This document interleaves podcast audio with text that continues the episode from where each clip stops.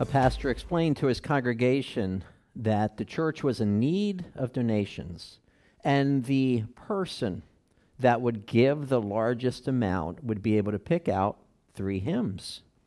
A little old lady wrote a check for $1,000 and handed it to the usher. By far, it was the largest donation given to the church. The pastor, needless to say, was elated when he was told the information and called this angelic being up front in order to pick out her three hymns. The congregation busted out in hysterics because as she stood in the front of the church, she said, I'll take him, him, and him. she had picked the three most handsome men in the church. Oh, the uh, Apostle John today directs us to him, him, and him. The first him being Satan in Revelation chapter 12. The second hymn will be the Antichrist beginning in chapter 13. And the final hymn, or the third hymn, uh, will be the false prophet. Uh, we are now transitioning to the second half of the tribulation period. Revelation 12, 1 through 6, which is our text for today, gives us a history lesson on Israel and then moves us chronologically forward. Uh, notice um, that the persecution is ratcheted up. Uh, you might recall that the Antichrist makes a covenant with Israel and in the middle of the seven years breaks the covenant. That is at the same time that we're told here in Revelation chapter 12. This is down in verse 12. For the devil, see, being kicked out of heaven permanently, has come down to you with great wrath because he knows that his time is short. In essence, Satan will be expelled from heaven He's coming down to the earth and he knows that his time is limited, so he ratchets things up, the persecution, particularly against the saints and Israel. So now, as you're in Revelation chapter 12, let me uh, toss a focus a question to you. How will Israel's past impact our future? In other words, as we look at the nation of Israel and their history, how does that impact our future? Revelation chapter 12. Let me go ahead and begin in reading in verse 1. Revelation 12. Now a great sign appeared in heaven a woman clothed with the sun, with the moon under her feet, and on her head a garland of 12 stars. Then, being with child, she cried out in labor and in pain to give birth. And another sign appeared in heaven Behold, a great fiery red dragon, having seven heads and ten horns, and seven diadems on his heads. He, his tail, drew a third of the stars of heaven and threw them to the earth. And the dragon stood before the woman who was ready to give birth, to devour her child as soon as it was born. She bore a male child who was to rule all nations with the rod of iron, and her child was caught up to God and his throne. Then the woman fled into the wilderness, where she has a place prepared by God, that they should feed her there 1,260 days. Join me in prayer. Our gracious Lord, uh, thank you Thank you so much for giving us the book of Revelation. You truly are the Alpha and the Omega, and we have the beginning of creation recorded in Genesis. And now we are at that season of the Omega, looking at the last book of the Bible. Uh, Lord, we have stepped now from the first time zone, uh, being the vision of the resurrected and glorified Christ, looking at the past we then transition, Lord, to John's time frame with the seven literal churches, and now are traveling through the future. We've gone through the first half of the tribulation, now into the second. So, Lord, I pray that we would glean great wisdom from our study today to understand even better the adversary we have and the three hymns and how deadly that unholy trinity is. Bless our study, I ask, in Jesus' name. Amen. Let me begin with our first point.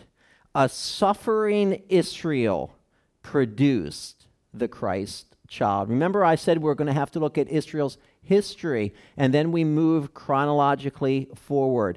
A suffering Israel produced the Christ child. That's our first point, beginning now in verse 1. Now, a great sign appeared in heaven. The word sign, the Greek term semeion, 77 occurrences from the Greek New Testament. And if I were to ask you how many times do you think this term appears in the book of Revelation, some of you would immediately say seven, because seven is the number, as it seems, for the book of Revelation. And you would be right. The word sign shows us that this is not a literal woman. So the question is who is she? The description continues a woman clothed with the sun. So you notice a woman and the sun. Uh, by the way, we're going to see in just a moment from Genesis 37 that this is referring to Jacob. And what is Jacob's name? He's renamed in Genesis 32 Israel. Then we're going to look at the moon under her feet. Uh, the, sadly, uh, the Roman Catholic Church attributes this to Mary, but we'll see from the scripture this clearly points to Rachel. And then on her head, a garland of 12 stars, referring to the 12 patriarchs. One of the things that I love about the book of Revelation, it so often takes us directly to the Old Testament or alludes to passages in the Old Testament. This is no different. Turn with me to Genesis chapter 37. Genesis chapter 37. And as you're in now Genesis 37, would you come down with me to verse 9? Genesis 37, verse 9. Then he, and this is speaking of Joseph. Remember, Joseph has many dreams. Then he dreamed still another dream and told it to his brothers and said, Look, I have dreamed another dream. And this time the sun, the Shemesh from the Hebrew, but that sounds familiar to us from Revelation 12. The moon, also from Revelation 12, and the 11 stars bow down to me. See, Joseph would be the 12th, but speaking of the 12 patriarchs. So clearly, here we're going to see who this is referring to. So he told it to his father and his brothers, and his father rebuked him and said to him, What is this dream that you have dreamed? Shall your mother, see the moon, and I, the sun, and your brothers, the twelve stars, bow down to the earth before you? His brothers knew uh, who was being addressed because look at verse 11. And his brothers envied him. See, because they would be the ones doing the bowing. And by the way, does this not literally happen when the brothers bow down to Joseph, who is the second in command in Egypt? Sure. But his father kept this matter in mind. I love that we have the scripture to give us the insight into what the book of Revelation is pointing to. Back with me, please. Revelation chapter 12. So we have the identification now. The woman uh, here, clearly Israel. Uh, Rachel uh, was the moon, and then the 12 patriarchs here, the 12 stars. Now, let's take it a step further because from Israel, would come the Messiah. Let's make the connection. Look at verse 2 of Revelation chapter 12. Then being with child. See, this is the nation Israel. She cried out in labor and in pain to give birth. Thomas writes, just as a woman feels the pains of childbirth, so did a nation in preparation for the coming of Christ. The cause of these pains, at least in part, is the persecution of the nations inspired by Satan in an attempt to stop the birth and destroy this people of God. Israel was in travail at the time of Christ's first coming. How true is that? So, once again, our first point, as we're looking historically here at Israel, a suffering Israel produced the Christ child. Point number two, and we derive the point from verses three and four now.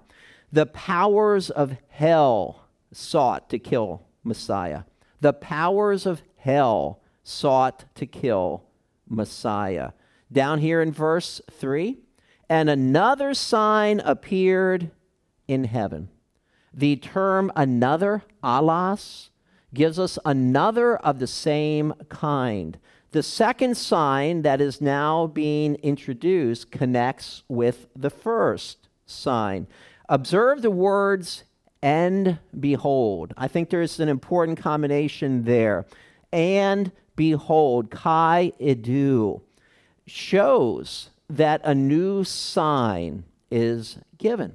That's what we had back in chapter 4 in verse 1 with the transition from John's day with the seven churches to being caught up into the throne room of God. So in 4 1, we see those words. Also in chapter 6 and verse 2 with the white horse. See, you have a, another sign. Then in 6 5, there's a black horse that is introduced. And then in 6 8, a pale horse. So these two words, when they are put together, show that you have a new sign occurring here in the book of Revelation. Now, listen carefully to the following grotesque description a great, fiery red dragon having seven heads and ten horns, and seven diadems on his heads. Now, clearly, we are looking at the wicked one, Satan. And don't miss the description because we have to understand our adversary. Number one, he is great, he is a formidable adversary. Don't take Satan lightly. Even the most powerful angel that we know about in the Bible, Michael, he's called an archangel. Only Michael is specifically called an archangel in Scripture. He is the one who does not bring a reviling accusation against Satan, but says, The Lord rebuke you. So if Michael, the one who represents Israel, stands up for Israel, did not directly go after Satan, but went in the Lord's strength, how much more should we be mindful of the power of the wicked one? We don't need to be afraid but we do need to be aware. Not only is he great, but the description is fiery red, perhaps for bloodshed. In John chapter 8 and verse 44, we see that Satan is not only a liar, but he is a murderer. He's a murderer and the father of murder. Remember the first murder that occurred in the Bible? Genesis chapter 4 Cain slain his brother Abel? Well, listen carefully to 1 John 3 12. It says there that Cain is of the wicked one. Who is he of? The wicked one, Satan. So Satan is his father, if you will. So not only is Satan great, described as being fiery red, but he is a dragon. I'm not sure what imagery comes to your mind, but biblically speaking, this same term used in the Greek translation of the Old Testament called the Septuagint refers to Israel's enemies. In particular, in Ezekiel 29 3, we won't turn there, but also in 32 2 of Ezekiel, it's a reference to Pharaoh. And who was Pharaoh? An arch enemy of Israel. So Satan is great. He's fiery red and a dragon. Now, turn with me, and we're not going to go into detail here because we'll pick this up in the future, but I want to give you some connections. Revelation chapter 17. Revelation chapter 17 and 18 pertain to the future destruction of Babylon. I'll make the argument later on why I think it's a literal Babylon that will be destroyed. But in Revelation 17, let your eyes come down to verse 9. Here is the mind which has wisdom. The seven heads are seven mountains on which the woman sits. There are also seven kings. Five have fallen, one is, and the other is not yet come. And when he comes, he must continue a short time. Verse 11. The beast that was and is not, referring to the Antichrist, is himself also the eighth and is of the seven and is going to perdition. We'll unpack that one for you in the future. The ten horns which you saw are ten kings who have received no kingdom as yet, but they receive authority for one hour as kings with the beast. So, what do we have?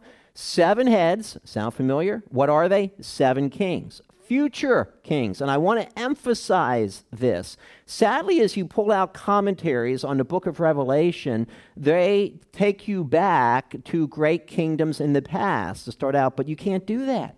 You have to, if you will, transport yourself into that future time, looking into the tribulation period. So these seven kings uh, are future kings. Then you have ten horns. What do they equal also? Ten kings. And then further, we see seven diadems. So, so it's showing a kingly rank. And by the way, this connects also Satan with the Antichrist. Just for a moment, go to Revelation chapter 13. And again, we'll cover this in great detail in the future, but I just want to show the connection here between the dragon, Satan, the Antichrist as well. Revelation 13 verse 1 Then I stood on the sand of the sea, and I saw a beast rising up out of the sea, having, notice again, seven heads and ten horns, and on his horns ten crowns, and on his heads a blasphemous name. So, just showing the description that we have a connection between Satan, Revelation 12, and what we'll see is with the Antichrist, and then even with Babylon in the future. All right, so back to chapter 12, please. Now, I believe the beginning of verse 4 describes Satan's fall. Notice here, his tail drew a third of the stars of heaven and threw them to the earth. So when Satan fell initially, he rebelled against God.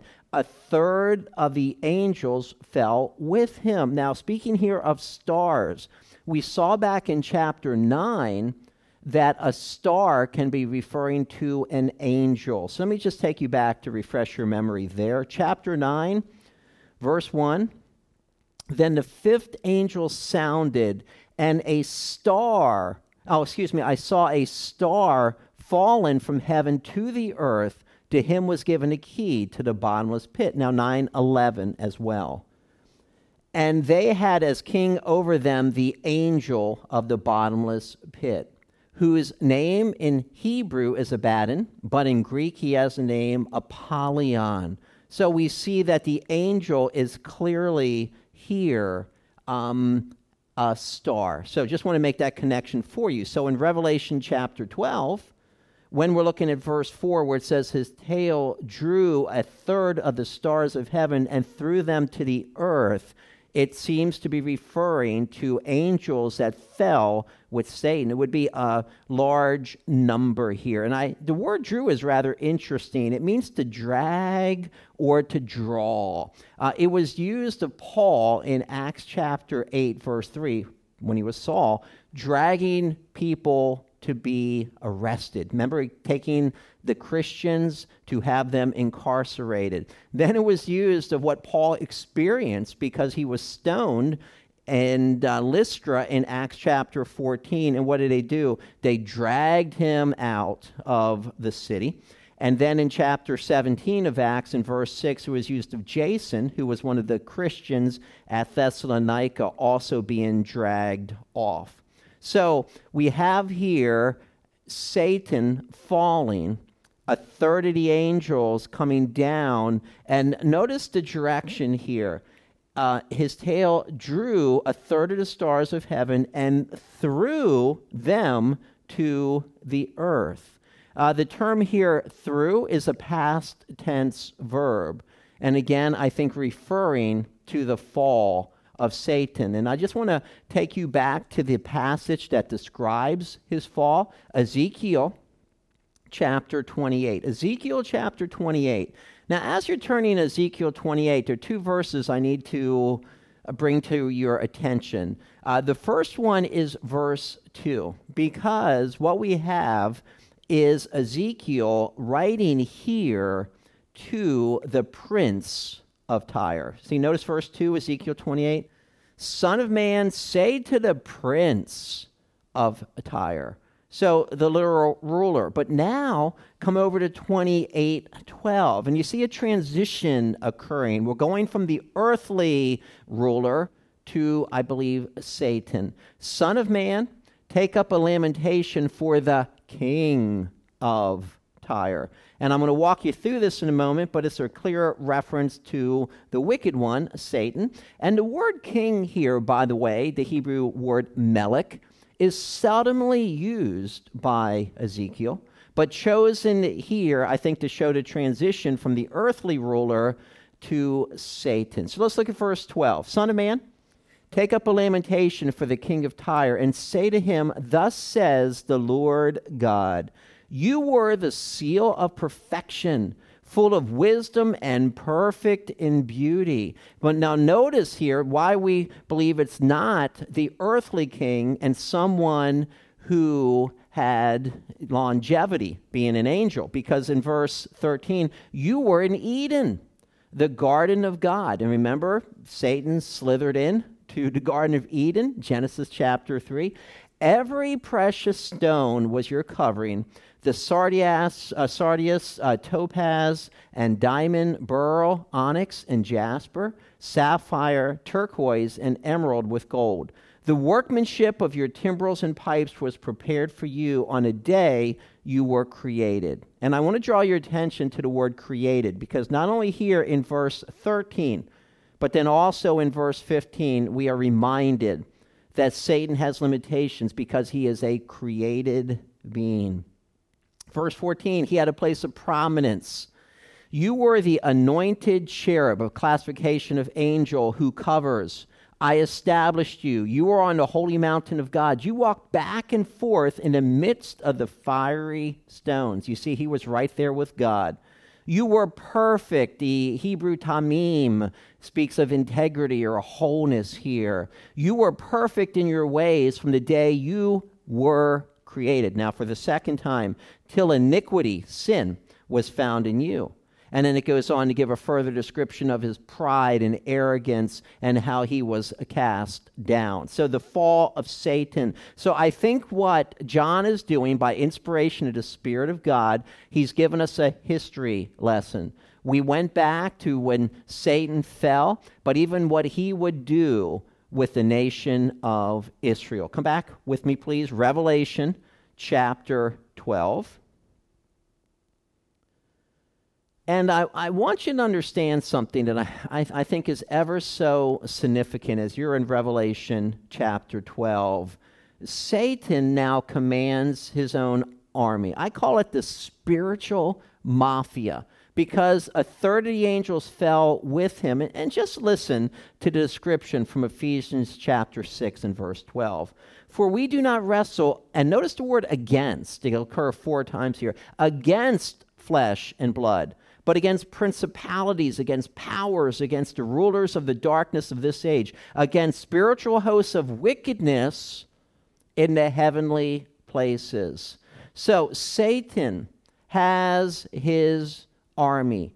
They are highly organized, they are territorial. They are under the authority of the wicked one. So a third of the angels fell and now strategically are against us because they hate our Lord. Back in Revelation 12 here, I'll just pick it up. And the dragon stood before the woman, Israel, who was ready to give birth to devour her child as soon as it was born. Historically, this connects with Matthew chapter 2. So, would you turn to Matthew chapter 2? And you remember with the birth of the Lord Jesus Christ, Satan was at work there as well. And this is exactly what Revelation chapter 12 is telling us. Now, down to verse 13 of Matthew chapter 2.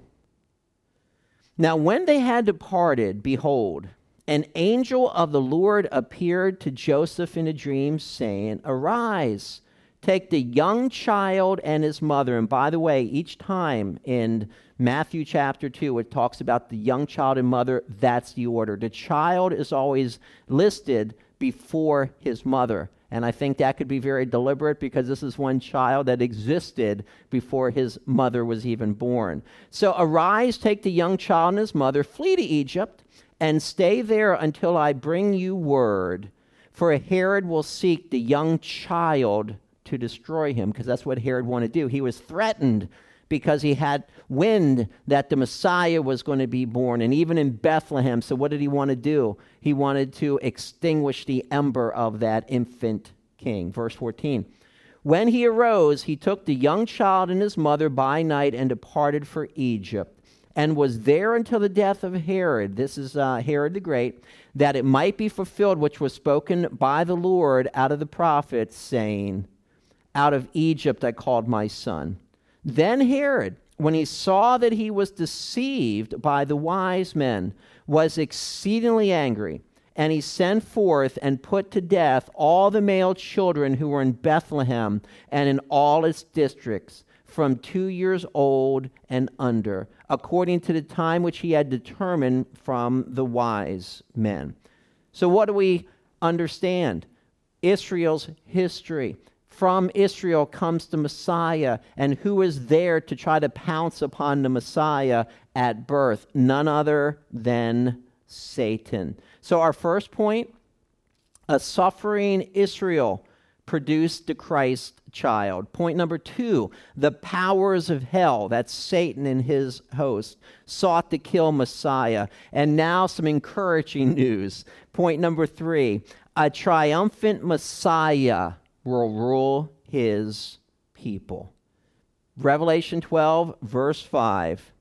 And she, speaking of Israel, bore a male child. Notice child is capitalized because referring to Jesus, who was to rule all nations with the rod of iron. See, his rule cannot be stopped. It was prophesied from the Old Testament. In 1000 BC, David talked about the, the nations raging and the anger of the Lord, but that he would set, this is God, his king upon his holy hill in Zion. This will happen. Let me show you how we connect here. Revelation chapter 2. Because the question that I initially asked, how will Israel's past impact our future? What's the connection there?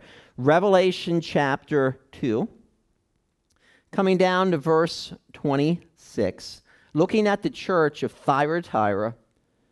Verse 26, this is Revelation 2, and he who overcomes, the believer is the overcomer, according to 1 John 5 4 and 5. And keeps my works unto the end. To him I will give power over whom? Over the nations. Notice the connection now with Jesus.